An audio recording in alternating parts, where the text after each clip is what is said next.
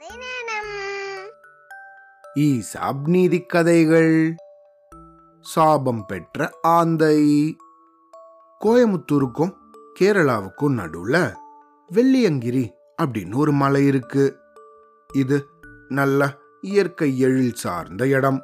அங்க நிறைய மரங்கள் ஆறுகள் மலைகள் எல்லாம் இருக்கு. இந்த காட்டுல ரொம்ப வருஷத்துக்கு முன்னாடி ஒரு ஆந்தை குடும்பம் வாழ்ந்துட்டு வந்துச்சு. அந்த குடும்பத்துல ரெண்டு ஆந்தை குஞ்சுகள் இருந்துச்சு. அதுங்க வளர வளர அதுங்களோட அப்பா அம்மா கிட்ட பல கேள்விகள் கேட்க ஆரம்பிச்சுதுங்க.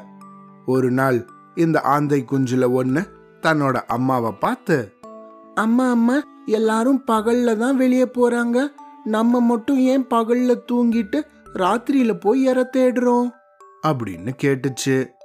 அதுக்கு அதோட அம்மா இந்த பாருங்க பசங்களா நமக்கெல்லாம் பகல்ல கண்ணு தெரியாது ராத்திரியில தான் கண்ணு தெரியும்.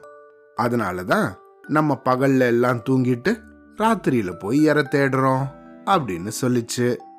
இந்த பதில கேட்ட இன்னொரு ஆந்தை குஞ்சு ஏன் கடவுள் நம்மள மட்டும் இப்படி படைச்சாரு? அப்படின்னு கொஞ்சம் சோகமா கேட்டுச்சு.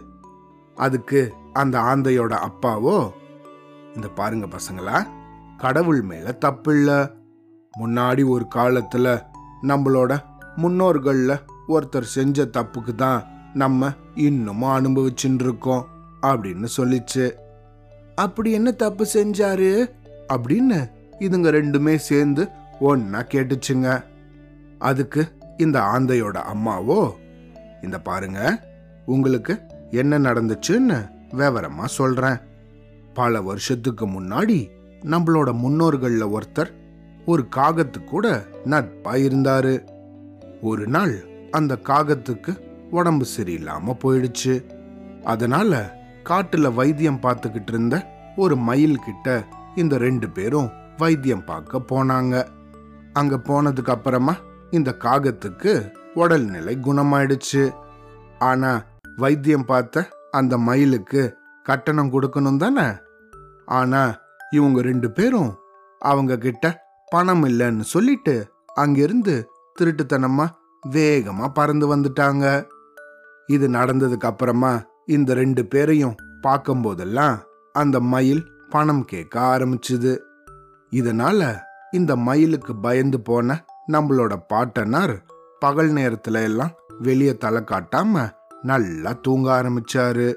ராத்திரி நேரத்துல மட்டும் எழுந்து வெளியே போக ஆரம்பிச்சாரு. இப்படியே பல நாள் போனதால இந்த மயில் வைத்தியரால நம்ம ஆந்தை முன்னோரை பார்க்கவே முடியல.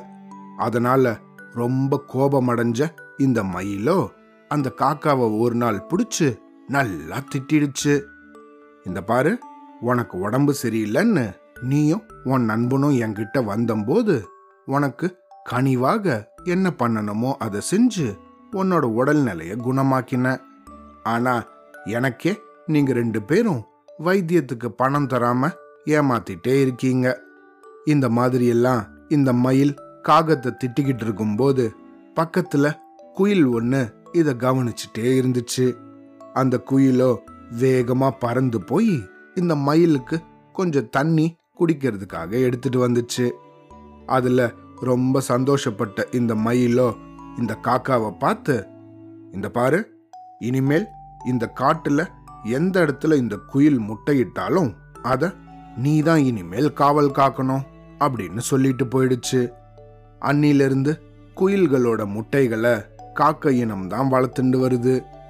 அதே போல பல நாள் பகல் நேரம் முழுக்க வெளியே தேடி பார்த்தோம் தன் கண்ணில் படாமையே இருந்த நம்மளோட ஆந்தை முன்னோருக்கு இந்த மயில் ஒரு சாபம் விட்டுருச்சு.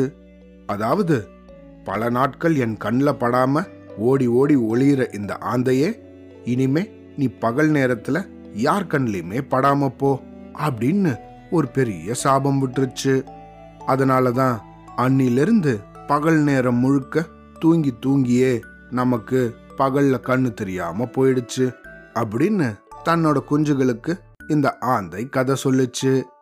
இத கேட்டு முடிச்ச இந்த ரெண்டு ஆந்தை குஞ்சுகளும் தங்களோட அப்பா அம்மாவை பார்த்து அம்மா அப்பா அடுத்தவங்களை ஏமாத்துறதால ஏற்படுற கஷ்டம் காலம் காலமா பல பேரை பாதிப்படையும் அப்படிங்கறத நாங்க நல்லா புரிஞ்சுக்கிட்டோம். இனிமே நாங்க பெரியவங்களா வளரும்போது யாரையும் ஒரு நாளும் இப்படி ஏமாத்தவே மாட்டோம். அப்படின்னு ரொம்ப நல்ல பிள்ளைகளா தங்களோட அப்பா அம்மா கிட்ட இந்த ரெண்டு ஆந்தை குஞ்சுகளும் சொல்லிச்சுங்க.